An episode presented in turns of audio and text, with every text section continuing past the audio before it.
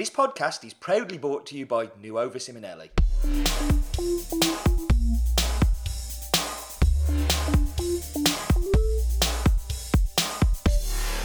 Hello and welcome to Tamper Tantrum, episode the 94. My name is Stephen Layton and I am joined by my esteemed colleague and peer and friend, Mr. Colin Harmon. Hello, Colin. Hello, Stephen Layton. Merry Christmas. Merry Christmas, Happy New Year, season's greetings, happy holidays, all of the things. Happy holidays? Yeah, why not? All of the things. All of the things. How are you keeping? I'm good. Congratulations on becoming old a couple of days ago. Thank you. I'm officially rotting now. You are rotting. And congratulations on your 1,000 kilometres in a year. Yeah, I don't really like to bring it up. You know what I mean? No, I wouldn't. I'd barely talk about it, to be honest with you. Okay, we'll move on then. No, we won't. So I recently completed 1,000 kilometres ran in 1 year. So good. My feet are sore. I'm very impressed. I'm very impressed at your dedication because I remember talking to you in September and you were like, oh, I'm a bit behind on it. But you pulled that back. Yeah, I kind of hammered it in November. Yeah.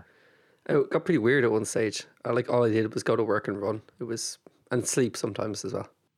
I was pretty jealous of your penultimate run as well. Yeah. So I have a friend who comes to the shop every now and again, Sonia O'Sullivan, who is like an Olympic silver medalist and multiple world champion at various different levels, like gold medals, and probably Ireland's definitely in Ireland's top 10 athletes or sports people of all time.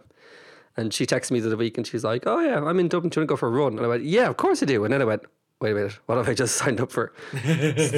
So we ran for 14k and I nearly died. But it was one of those tick a box moments. So yeah, it was lots of fun. Oh, I was super jealous when I saw the Instagram. I was just like, Colin gets all of the fun. So what we're going to do this week anyway is we are going to kind of evaluate the year. So we're going to kind of go back over the year and just like what's happened in coffee, what's happened in our lives, our businesses. And as we do that, we're going to randomly throw out some tampies. Now, for those you make it sound like no thought has been put into this, Steve. No, there's thought. There's lots of planning and thought. I just, that's the way that the magic of podcasts and TV and all those, they just happen, but there's always thought in the background. So yeah, a Tampy is basically the original and the first awards that really were ever created in the world of the internet for coffee. For anything. I've heard there's another thing that's called a Sprudgie or something. But aren't we nominated for a Sprudgie? Sprudgies are dead to me. Honestly.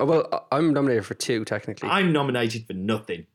Oh, yeah. Oopsie. Yeah. And listen, my book, I understand that my book is not for that kind of category and it shouldn't be in there. But subscriptions, come on. How long have those things been going and my subscription's never in there? And I think how long have you been doing a subscription? 2008. Jesus. And nothing. And I'm pretty sure looking at all the other, I'm the only one who does anything different apart from send coffee once a month. And how many videos have you done? Episode 473, I think, has come out this week. Wow. So what are you going to do for the 500th? Naked. Really? No. Jesus. You can do whatever you want on the internet. I'll tell you what. This is a bit of backslapping going on right now, but I think on foot of that, I think that the first Tampy of the year, first subscription coffee of the year should undoubtedly go to In My Mug. Oh, thank you, Colin. That means a lot. Worries. Thank you. No, I got an award. Not. We don't just throw out these awards willy nilly. No. I can see how much thought went into that. I actually heard the cogs turning while you were thinking about it. Who won it again? I've forgotten. That doesn't matter. Some dude.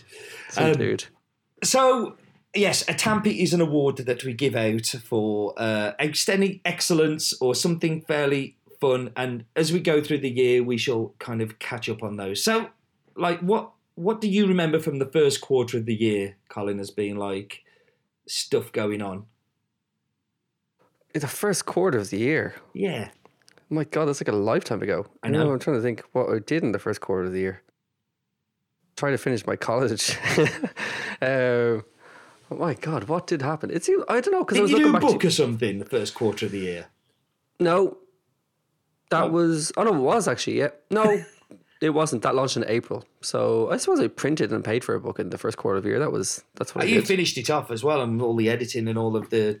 Yeah, the design and things. Launched in April, did it then. Yeah, that kind of counts then, I suppose. Mm. That was fairly intense and thankfully went well. Although I've just given myself a big problem because I now have 10,000 more sitting in my roastery.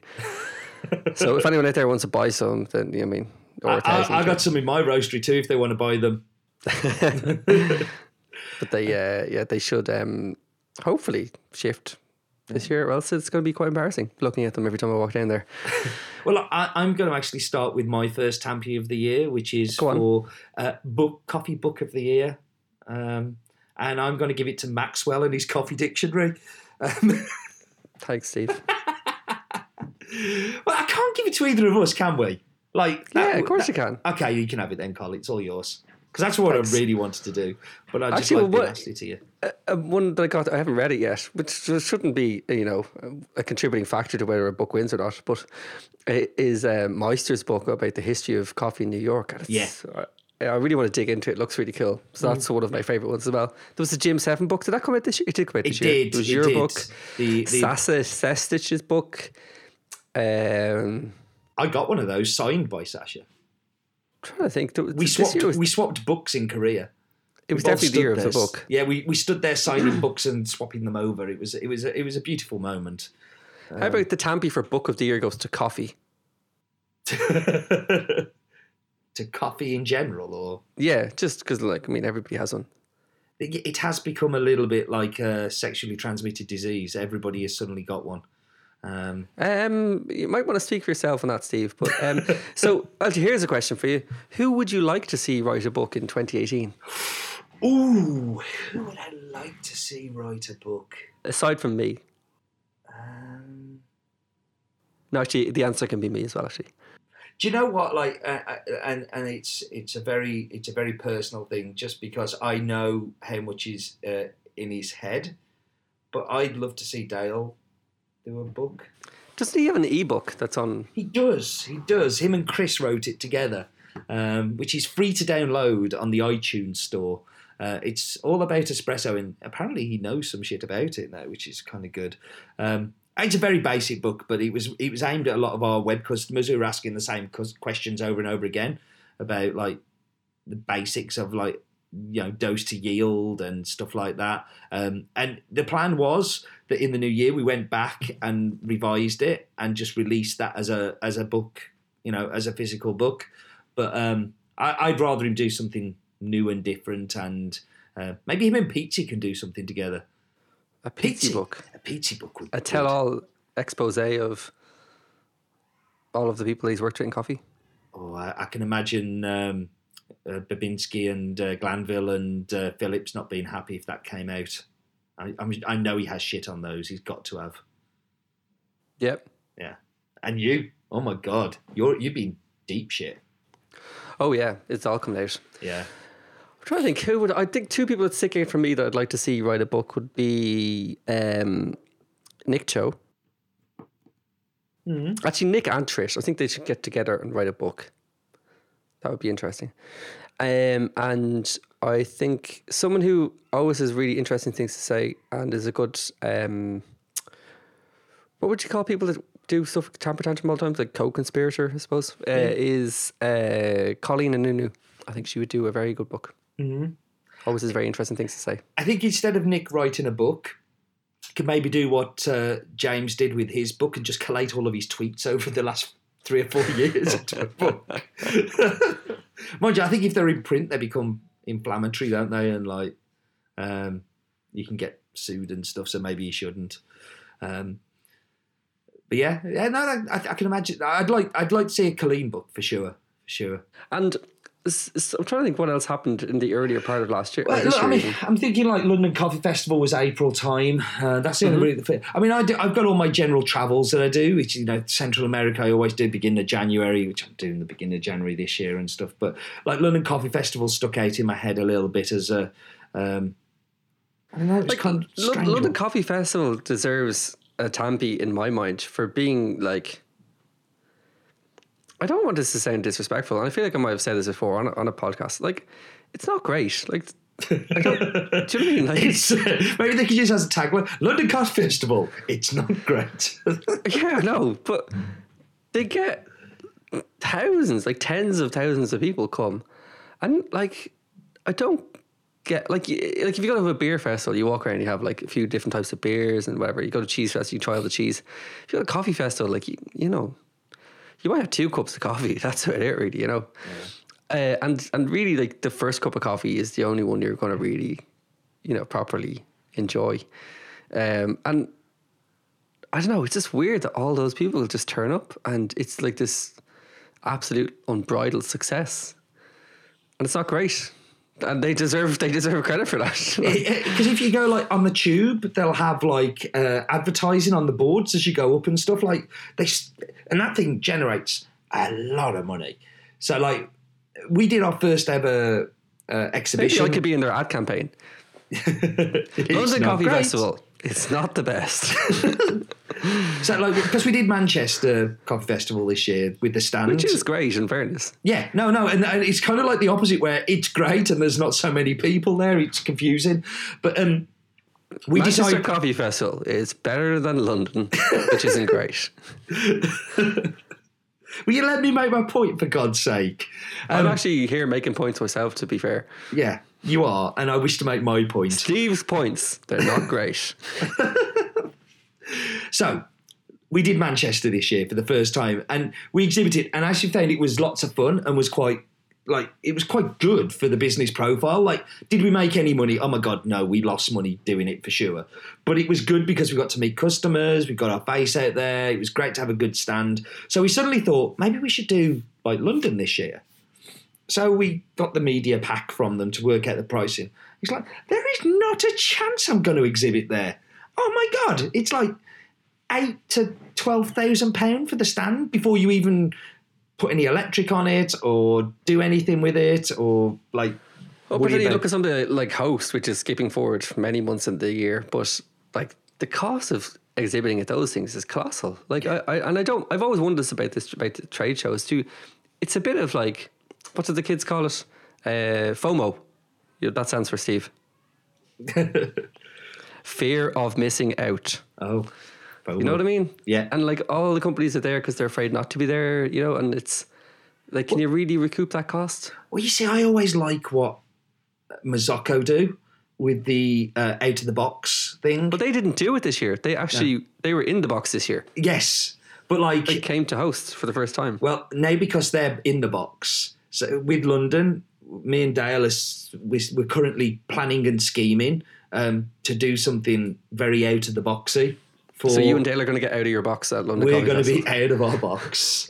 No, but like I really, when you look at the figures, like what kind of party can you do for that money? Oh my God, you can buy beer for everybody and get them drunk. And we could buy friends. Exactly, but like, isn't that what you're trying to do at London Coffee Festival by having a stand there? Oh, absolutely. It's like, how much can I buy my friends for? Like, and then it becomes like a measuring competition where everybody's like, my stand's bigger than your stand. And then you look at what's the point of having a small stand because you just get lost in the noise. So you're encouraged to spend more and more money. There was an Irish company when I was back in... Guinness? No, there were other ones. But it was run by... It was back when I was in college. I can't remember what the name of the place was. It was run by a guy called Fran Rooney. And it was basically this Irish startup company. And they went to the States to raise Baltimore Technologies. That's what it was. So at one stage, they were valued at like 13 billion or something, right? But they started off with very little. And what they did is that they went to these tech conferences in Silicon Valley and in Vegas and all these places. And... they go to these events where people would spend hundreds of thousands of dollars on like stands and, you know, doing all sorts of pitches. And instead they just rented the biggest room that they could find in a hotel, and they bought loads of booze, and they just went around the show going, "Hey, listen, we're having a party in our hotel room." And everyone, cool. And then they just invite everybody to the party, and they made the biggest splash at it. And like, they didn't grow the company off the back of that, but it definitely helped, you know what I mean? Like, and that was the thing that everybody remembered them for. And it's, I think with trade shows, it's that thing is that like you can, if you can get noticed for doing something. But the problem with it is that everybody now does parties at the coffee shows as well. So it's like, yeah, I mean, we're not going to do a party. Like, I use that as an example, but like, we've got a plan to do something a lot more fun, and a lot more fun for us as well. Because that's the other thing that with trade shows is I find them so demoralising. Like, Manchester was different because I, as we've already said, I like the feel of that. But like, I find particularly like SCA shows, and with SCA, I use both of the continents as I find them just like full of syrup sellers. There only is one SCA now, isn't there? There is, but they still have different shows in different continents. It did go well. Yeah, that's going really good. They're just going around offending everybody now, aren't they? Can I give out a Tampy for most offence of the year? Going to the SCA. Yeah, why not? Oh, I don't think they won't be happy with that. See, you might offend them with it. And there you go. Well, so you're not going to tell us what you're going to do with this trade show. No, not yet, because it might not happen and they'll look foolish. And if I say something here, then I have to follow through and do it. As we've learned in the past. Exactly. I'm not making that mistake twice. But no, we've got some plans and I'm really excited for it, actually. I think it's going to be a giggle. And that's what I want to have out of it is a giggle. I want to enjoy it and I want other people to enjoy us having fun. So we'll see what happens with it. It might not come off, but I really hope that it does. So, yes, so far we've given Book of the Year to Colin Harmon. To Coffee. We've given Subscription Tampy to Has Been. Yeah. In My Mug. You've got one right so far, Steve. Come on. Okay, and then we've given Trade Show of the Year to London Coffee Festival for not being good. No, I didn't say that. I said it wasn't great. Oh, it wasn't great, that's right. And then we've given the SCA most people offended award. Most offensive coffee body. Okay. Yeah. I think that's cool. So then I'm going to kind of just use things like that as a template. So fast forward to Hungary, to Budapest, which you didn't go to this year. Why didn't you go to the SCA this year, Colin? Which excuse did I use that time? Did I have a baby? Oh God, baby this, baby that. Everyone had a baby, not you. When was it? Summertime. Yeah, then I had a baby. Okay. Or my wife had a baby. I know you said the boys. I remember seeing AJ and Craig Andrew. Yeah. Yeah, and was Jan there as well? No, Jan and Craig went to something else and AJ and Monica went to another one, I think. Is that what happened?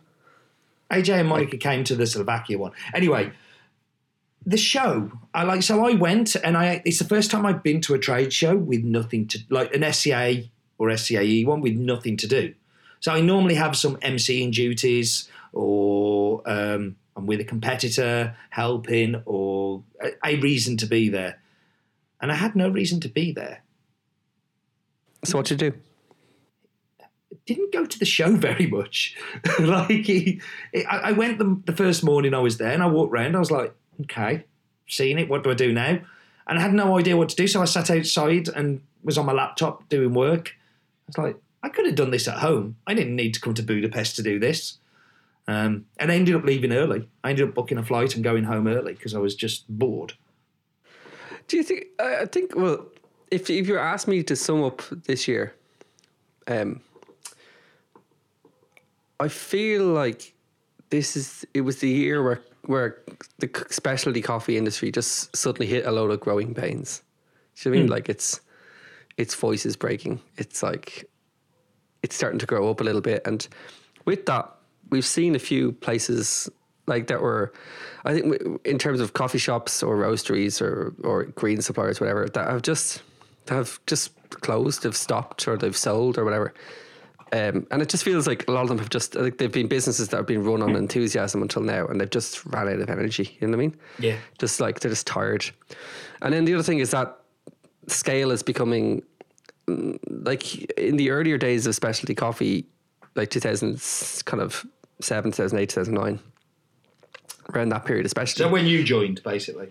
Yeah, well, yeah. But there was so in those days, specialty coffee started when Colin Harmon joined. Oh, that's such a Colin thing to say. I love it. That's not what I said. What I was saying, virtually. No, if you let me finish my sentence, you don't understand what I was about to say. In those days, it became what came to the fore was businesses that had the ability to use their small size as a leverage for quality. Okay. Yeah. And what I see happening today is that the leverage that businesses now have, that big businesses are not, well, let's say medium-sized and bigger businesses have, they can now use that for quality, whereas they couldn't do that before. And it's, you know what I mean? It's if there's a medium to big-sized business with a bit of money behind it comes into the market, and a small business with no money comes into the market, it's completely likely or possible that the bigger business can produce better quality. That makes sense? Yeah. Whereas in 2006, 2007, 2008, 2009, when I invented coffee, that wasn't exactly the case. Mm. And so I think in the coming year, we're going to see more mergers, we're going to see more acquisitions, we're going to see probably a few more people just fold just because they're, you know, they can't, that you know, unrivaled quality that they can produce is now rivaled. Yeah. Yeah. No, I tend to agree. But what the heck has that got to do with the trade show? I think that the enthusiasm for trade shows is like there was for a long time. It was like it was a meetup of friends and this kind of counterculture. And I don't mean the company. I mean the kind of this, the joie de vivre that we all possessed in those days that we were going to change the world. I think we did change the world. It's now changed, and everyone's a bit bored of it. Do you think it's slightly linked to the change in perception of competition, though? Because I think there's definitely been that change and... No, I think the change in perception of competition is a byproduct of that. Okay. I don't think the change in competition or the impact of competition has changed the way coffee is, you know what I mean? I think it's the other way around. Mm. But, like, I think the competition is still as good as it's always been. It just... there are now gooder things around or things that are of equal merit. Mm. Yeah. I think the level and quality of competition is completely and utterly different to what it was for the positive. I think it's, I had the pleasure of going back and watching, I'm going to mention him again, but Hoffman's presentation in Japan. I watched the video of it a couple of months ago, and just because we'd been talking about it, and I was like, oh, I went back, watched it, and I was just like, oh my God, this is so different. So then I got interested and went back and watched Tim Wendelboe's, and it was just like, oh my God, like this, I could do that. Like, and that's no slight on it. That's where coffee was at the time and what people expected. But I think the competition has changed dramatically. Well, it's like level. Yeah, I know what you mean. It's but every competition is like an iteration of the past. Well, no, that's it, exactly. It always evolves and it always moves on. But I find the interest, and you know, we saw it in Dublin last year, and I thought Korea would be completely different. Like taking a trade show to Korea, you know, and taking the WBC to Korea, I thought would be crazy mental. And there were still times where there were massive gaps in the audience, and it was quiet, and you know. And the way that they've changed the format to have three people competing at the same time, like I think it's a spectacle and as something to watch, it's become much poorer, even though the quality and what's being presented on stage is much more interesting. It's because it changes a lot, doesn't it? It's the setup and the way there's three people competing at the same time and...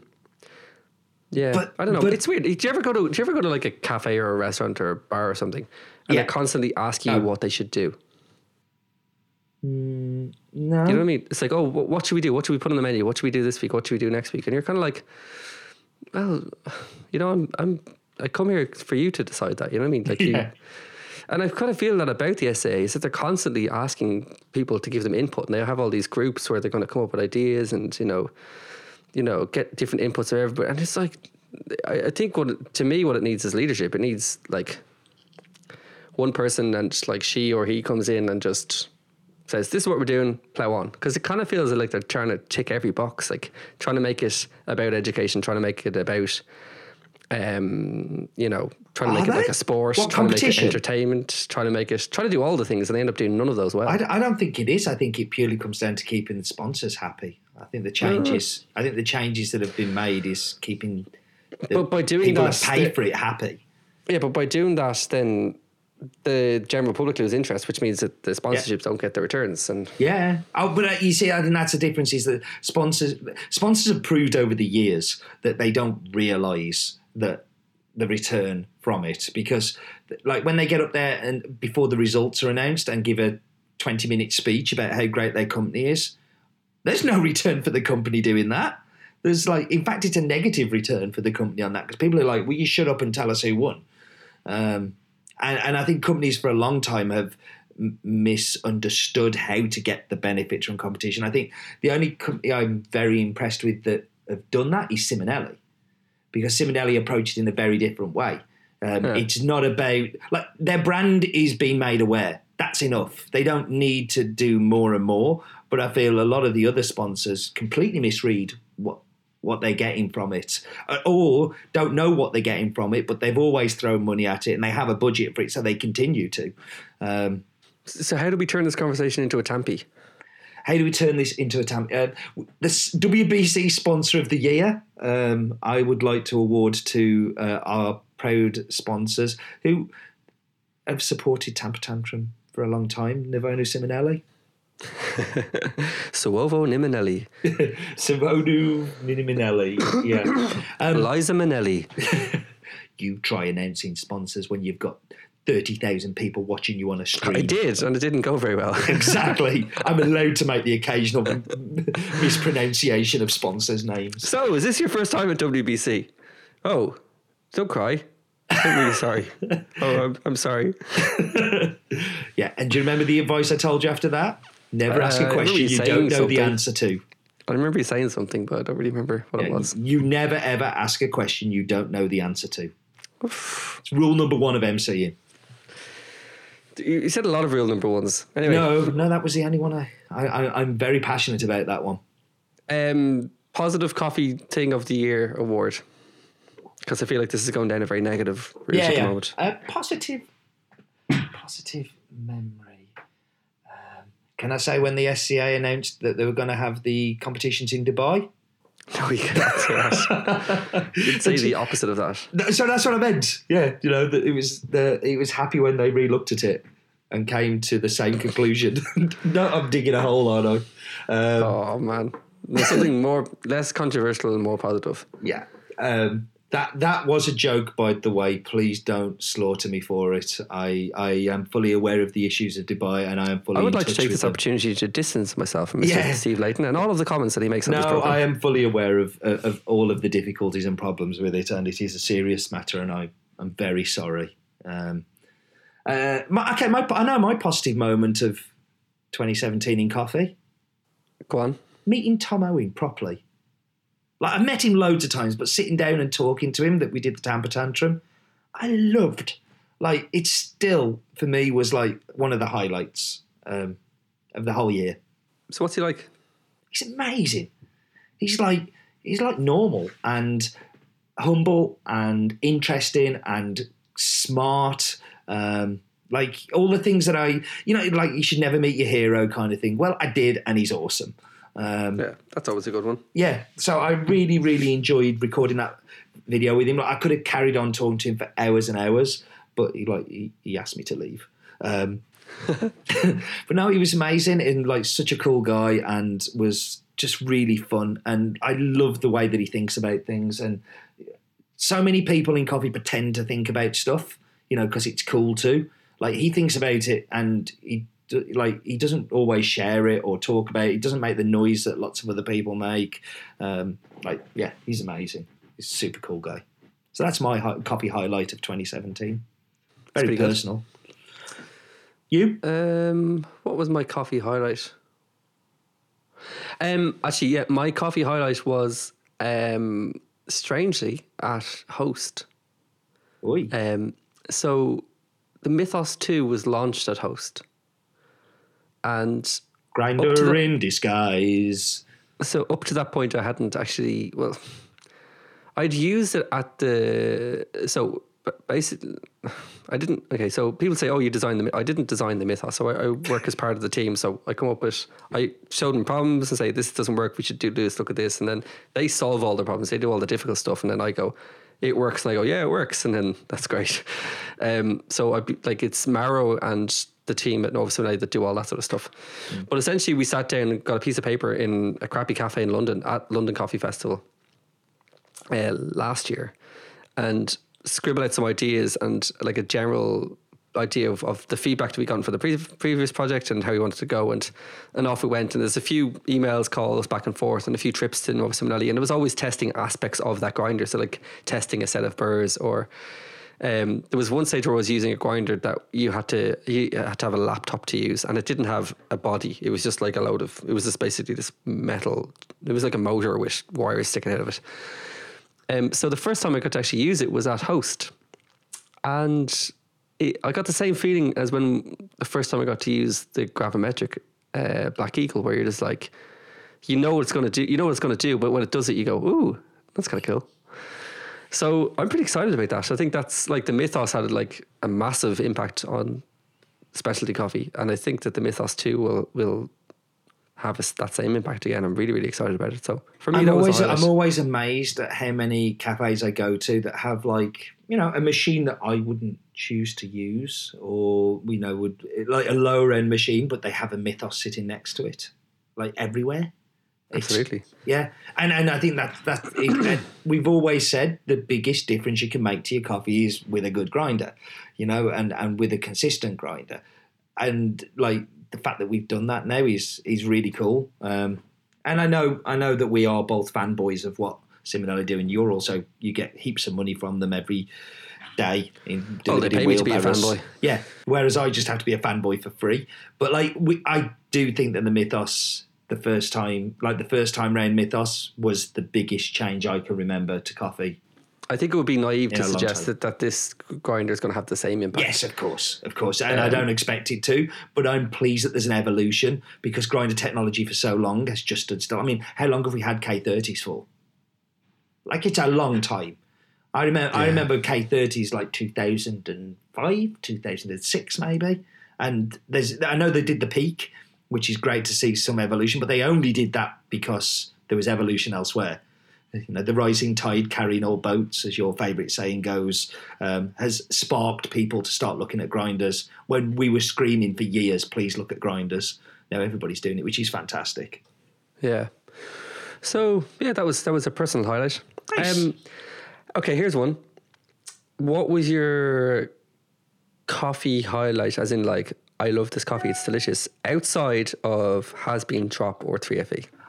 Oh, but you see, that's really cruel, because I have one that is, it's not necessarily it is a specific coffee, but it was a light bulb moment, but it is one, a coffee that I buy. So cupping the yellow Pacamara Petites from Nicaragua. And so the Petites, for those who haven't been listening to me rant on about this, is basically when we sort coffee, we sort on screen size, and we'll sort the bigger ones, and the smaller ones get pushed away into commodity coffee, because we've always done it. It's like an old way of sorting through the crap to try and have some kind of better quality in our larger, more consistent sizes. But the fact that we now pick better, and we are... like, you know, there's less rubbish going into there. There's more fertilisation going on. We have a better understanding of plant husbandry. That then those smaller beans aren't poorer. They're just different, and they're a different size. So we've started to work with a few producers. Instead of them pushing those off to commodity coffee and getting like $1.20, you know, a pound for them somewhere, that we're saying, separate them, let's cup them. And if they're good, we'd like to buy them. And we're doing this with two producers. And my light bulb moment of cupping the yellow Pacamara Petites alongside the normal Pacamaras and them being better was just a moment for me where I just went, why have we not been doing this for years? Why have we carried on doing this when coffee's changed? Like, we've just, it's become a habit that, you know, screen 19 Pacamaras, please. And yeah, I think there's so much potential as specialty coffee is more in demand and coffee production is on the decrease. this is a perfect solution to a problem that will give us something else in coffee. And I really want the rest of the world to start thinking about it and at least trying it, because I don't know anybody else that is doing it, and it's crazy that we're throwing away this great coffee. Yep. Can I have that one? You can, but you're going to have to give me one outside your little circle of love as well, though. You see, I don't drink a lot of other people's coffee anymore. I've got one. It was in November. Is this another has-been coffee? No, it's not. And it was the Myanmar coffee that Toby's estate brought in as part of their project where they work with the underdogs. And I understand the political problems of Myanmar and how it's a regime that is not necessarily a good regime, to put it lightly. But the people that grow the coffee, I tend to find, are not the politicians and the people running the regime. So I was really proud of Toby's putting their neck out to go to somewhere that does have issues, but supporting the people of that country that are the persecuted people that are having the issues, and showcasing their coffee has been amazing. And I was super surprised when I got to drink it, that it was delicious, and was a really, really good coffee. And I know that they took a little bit of flack for bringing in that coffee from some people in specialty, but I applaud them and I tip my hat to them as bringing in a delicious coffee from coffee producers that deserve to be supported, and who are doing a really, really good job. So good call. Yeah, my cap is doffed to them. Maybe I should pick a cafe then if you've picked a coffee. Would that, that sound like a good division of labour? Yeah. Okay, I should probably have had one in mind before I started talking there, shouldn't I? Where have I been this year? That might be a good start. So I've been to Australia. I didn't do as much travelling this year at all. To Italy. Wasn't very much in Italy. I've been to London, Manchester. I don't think you came to Stafford. My God. Where did I go? Am I allowed to give it to Patricia again? I feel like I give it to Patricia every year.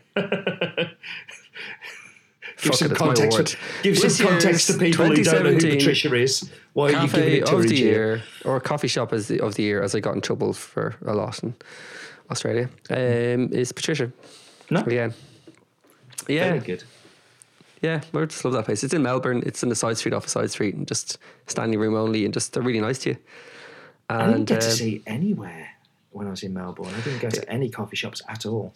You know, well, you should come with me next time, because I'm going to have to go again this year with the Mythos too. You should just come with me.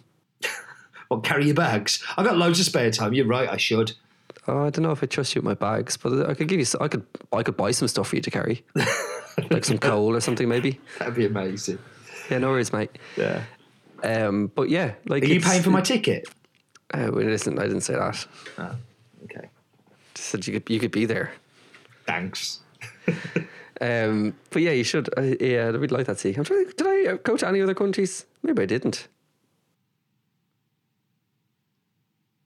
Mm-hmm. Nope. So this is completely off topic. We're going to go in a completely different direction. We've not done that before. I know. But it just reminded me when you talked about coffee shops and like, you know, best experience and stuff like that. I was lucky enough a couple of weeks ago to go to Fäviken. Which is a restaurant in Åre in the middle of Sweden. Is it not the upper part of Sweden? No, it's actually the middle. It's crazy. Which is located at the top. No, it's the middle. It's because Stockholm and things are in the lower part. So it's above Stockholm, and it's quite a way above Stockholm, but Sweden is a huge country, as I found out driving up it. But I went to Fäviken, and I had very high expectations because it has an amazing reputation. And the food was definitely in my top 5, but I don't think it's the best food I've ever had. I actually don't think it's even the best food I had this year. Where was that? I really enjoyed Sat Bains this year. Yeah, it was pretty good, wasn't it? Yeah, it was pretty awesome. But it was definitely my top 5, and I really enjoyed it. But for me, the experience and the service was phenomenal. And I want a coffee shop to do that somewhere in the world. Be it one coffee shop that you have to book, and you've got to 12-month reservation to get in. But like that service that I got in that restaurant, I don't know how you replicate it in coffee, but somebody has to at some point because it was amazing. And I would about doing that upstairs in Grand Canal Street, in where my office is, because there's planning permission for another office to go on top of the building, so we could put another, we could put our office upstairs, and then there's a whole floor there where you could do. I was thinking like you could do 4 booths that you have to book, and there's like a private barista, and it'd be kind of cool. Honestly, like they just every little detail was so perfect, and I think in coffee we're so bad at the customer experience. But is it worth the investment of doing that just for coffee? Why not? If not, we should really stop doing coffee because we don't rate it very highly.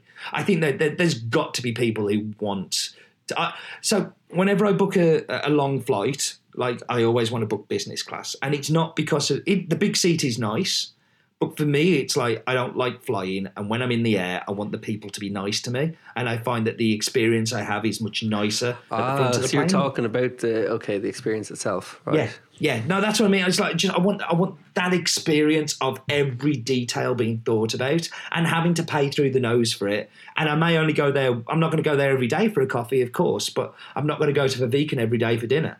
I could, because I got loads of money and I could definitely afford to do that and travel there and stuff, but I don't want to. But I want those experiences to be special, and why don't we have that in coffee? So that's my little detour. We can come back onto Tampies now. I just had to spit that out. Well, you could turn it into a Tampy. Best. Actually, the coffee was fantastic. Best coffee thought of the year. It best 2017 best. Goes to Steve Layton at Fäviken for what a coffee shop should be. There you go. Cool. The coffee the coffee there was fantastic. They did K-Boy coffee. Oh wow! Yeah, is it with a TS kettle or is it with? It's not the TS, but it's the same thing. But traditional Nordic way of brewing coffee, just like boiling it in the kettle and then just pouring it out. But it was freaking delicious. It was so good. Nice. Yeah, nice. No. In fact, that should have been my favourite coffee because that was from Aura Coffee Roasters. Who we had, I can't remember her name. She spoke at the Roasters Guild last year. Jen will be shouting at me as she's editing this now, saying it's such a such. But she was, yes, very cool. And we turned up in Aura the day after we'd been to Fäviken. The day after was the day they opened their new coffee shop in the town centre. So very cool. Yeah, we got to visit. We got to be one of the first customers in there, which was super duper. James Hoffmann of the Year award. I think that should go to Ollie Bradshaw. Why is that? Well, when they stand next to each other, they look really similar. No, he looks like... What's the other chap that works at Workshop? James. Yeah, James. What's his surname?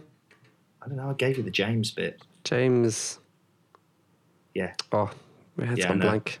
They James look very like. I couldn't. Yeah. There was a time when I couldn't tell them apart because they worked at Proof Rock at the same time, didn't they? Yes. Yeah. Got very confused. So, James Hoffman of the Year, I think, should go to, for the how many years consecutive run in the James Hoffman? 4th year? I think it's the 4th James Hoffmann of the Year award. He always seems to sweep it up. So you think it's Ollie Bradshaw? Yeah. They've got the floppy hair. Oh, no! I think James Hoffmann of the Year should go to Michelle Johnson.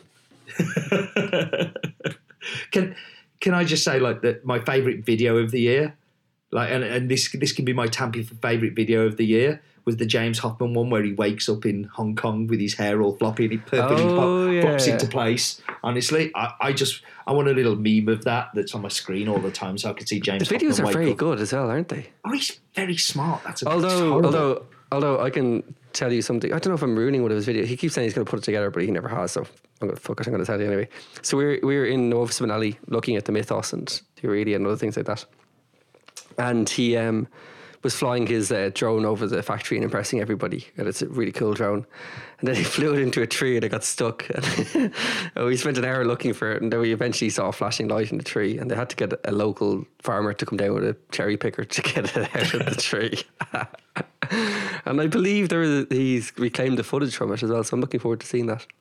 So I have a similar story that I was on a farm in Brazil called Fazenda Inglaterra.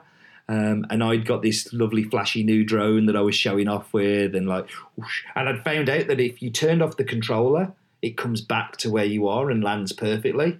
So the battery was running a bit low, so I turned off the controller and it started to come back, but it came back at a too low a height and wouldn't go up and got stuck in this really, really high tree.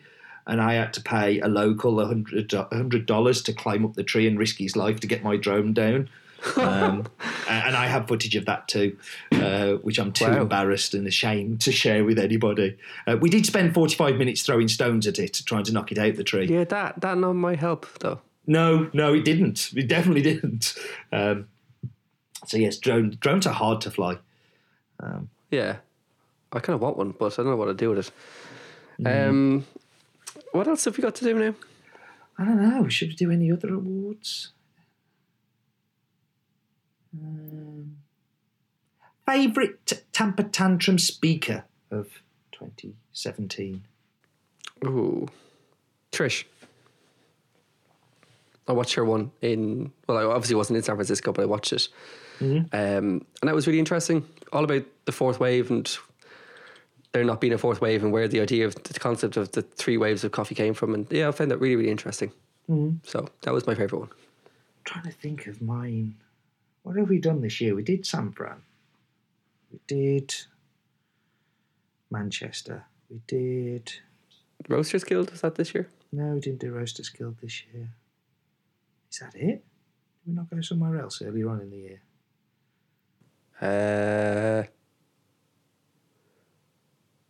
Didn't you go to Estonia? No, it's that last year. Yeah. Okay, I'm going to go. I can't think of any more, so I'm going to go with San Fran, and I'm going to go with Ali. I really liked Ali's talk, From Riches to Rags. Yeah, I haven't seen that one actually yet, so I'm looking forward to seeing that. Yeah, no, that was basically talking about how he went from a really nice banking job in New York to running a farm, and how he went from being fairly wealthy to being incredibly poor and not enjoying it so much. And talking about like basically how, you know, how he sees specialty coffee as the future of from the grower's perspective. And I found it really interesting, and he was a really good speaker, and he was super nervous, which was funny because I've never seen Ali nervous ever. Yeah, he was super nervous, like pacing up and down nervous. He was excellent. He was really good. So I'm looking forward to that one. I don't know whether it's out yet or not. I haven't seen, but I really enjoyed the talk. He was very, very good. So, what do you think? What are your predictions for 2018? What do you think we're going to see in the next year? I think echoing what you said, I think there are going to be more mergers and acquisitions. I think it's just generally the way that things are going to go. I think we will obviously see the growth of the grinder continue with the Mythos coming out. I think it always puts, when something new like that comes out, it also always puts a lot of focus on you know, where we're going, and other people start talking about what they might do. I think it's going to be the year of outrage, even more so than this year. I think the coffee seems to be very outraged with everything, and very angry. Maybe that is because it is becoming a proper teenager. Well, the other way you can look at it is that it's a year of social justice, in that like people are getting angry because they deserve to be, and that they haven't been doing that in the past, and maybe they should have been doing it in the past. There is that, but I think there's also an element of we have to remember what we're doing, and I think outrage for social justice is something we should all be incredibly outraged about and angry about. I think we have to remember what coffee is, and that's not necessarily has to be the platform to be outraged about.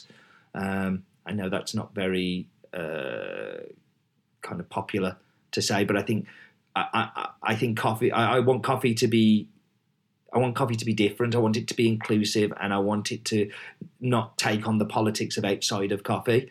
Like the Myanmar thing that I used as an example earlier is like I don't think that has a place in the purchasing of coffee. Now, by all means, be outraged by that regime and you know, make your noise and anger at the regime, not at the people growing the coffee in the country that has the regime, well, I think history has shown that sanctions only ever make poor people poorer. I think we have more of a vehicle to change if we are, you using coffee for what it is, because lots of people drink coffee. It can break down barriers because it's a social thing that we do together, and it can be a way of having a conversation. If you're angry at somebody, you will never change their opinion.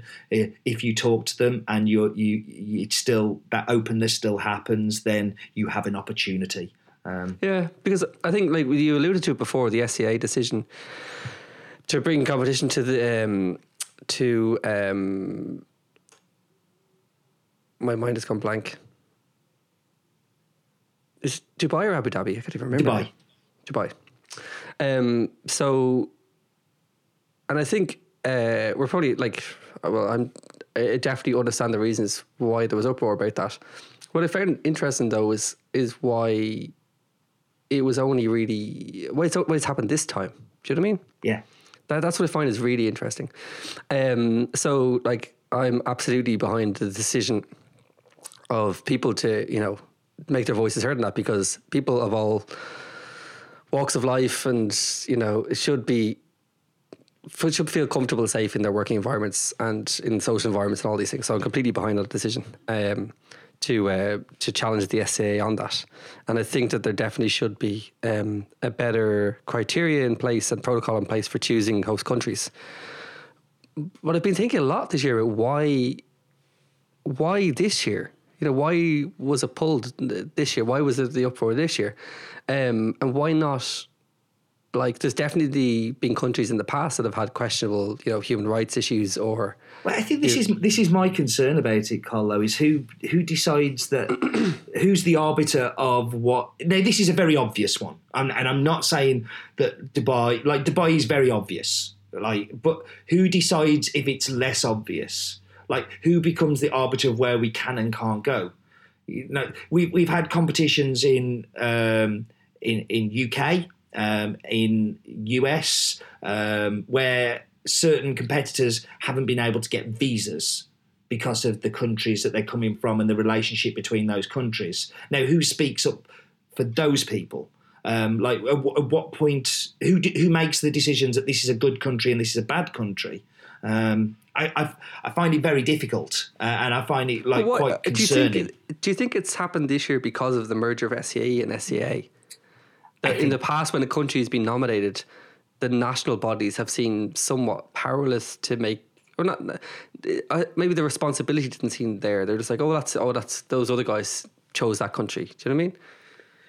I think the other thing I can think of as well is that because of the political situation in the US right now, talking to people that I know that live in the US, everybody is at pitch point in terms of social justice and there's a lot of anger in that country. And so I think that might have been a trigger for this as well, because I definitely don't agree with the competition being held in Dubai, because it's, I just don't think that it would be a safe place for people to go to. But why is it this year that it's kicked off? There's definitely been other reasons in place, and the thing, what you're saying is right as well. It's who gets to decide? I was reading an article the other day that since World War II, 30 million people have been killed by the U.S. military.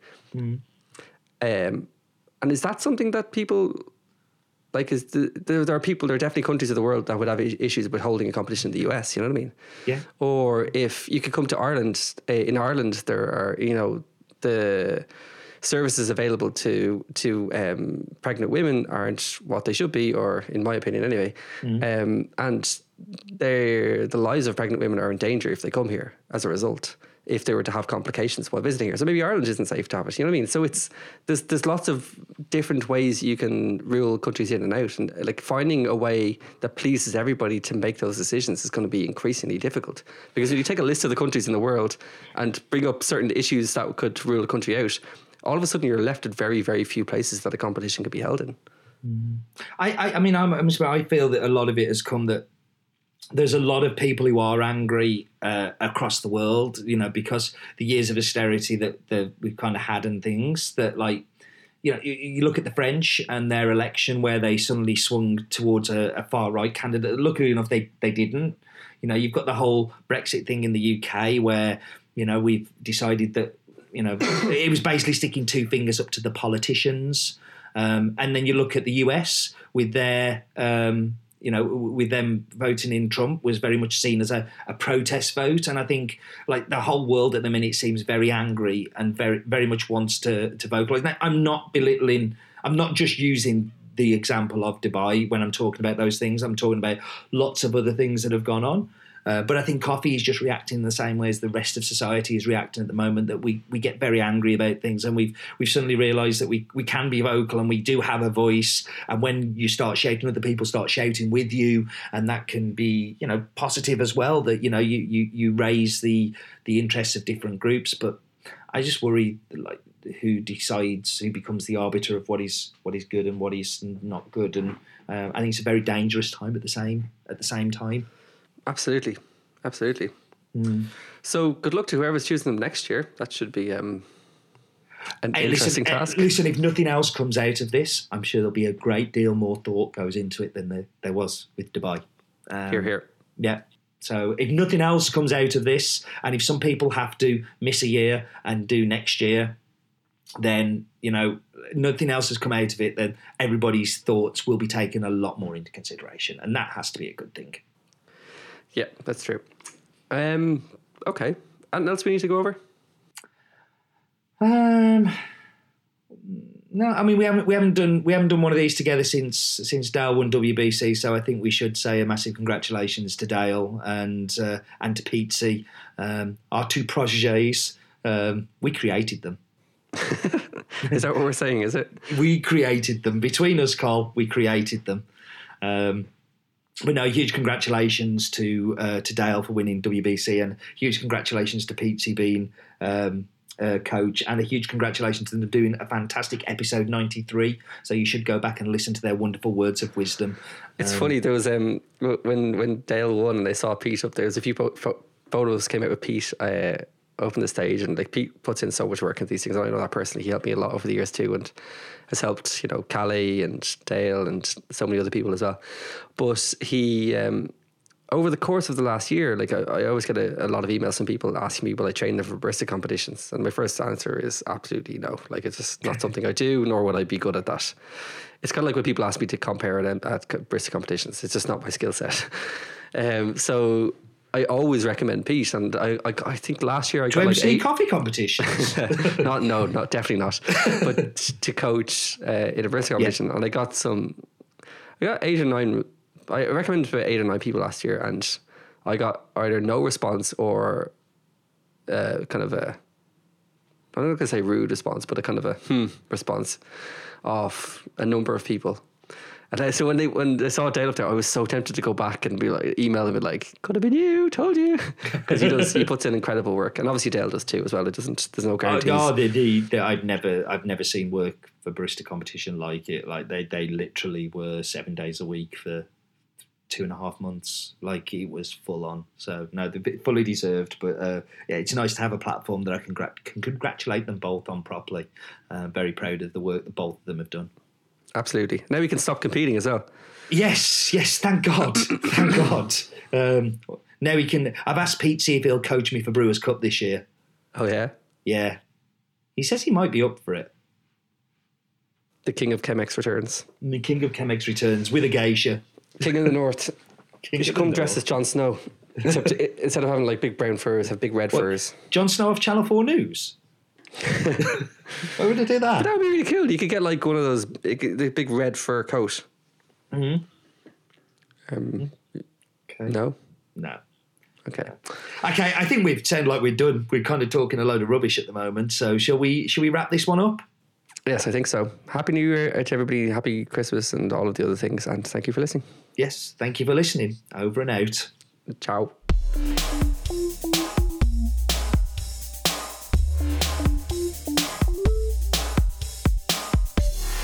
Thanks for listening to this podcast. It's proudly brought to you by Nuova Simonelli.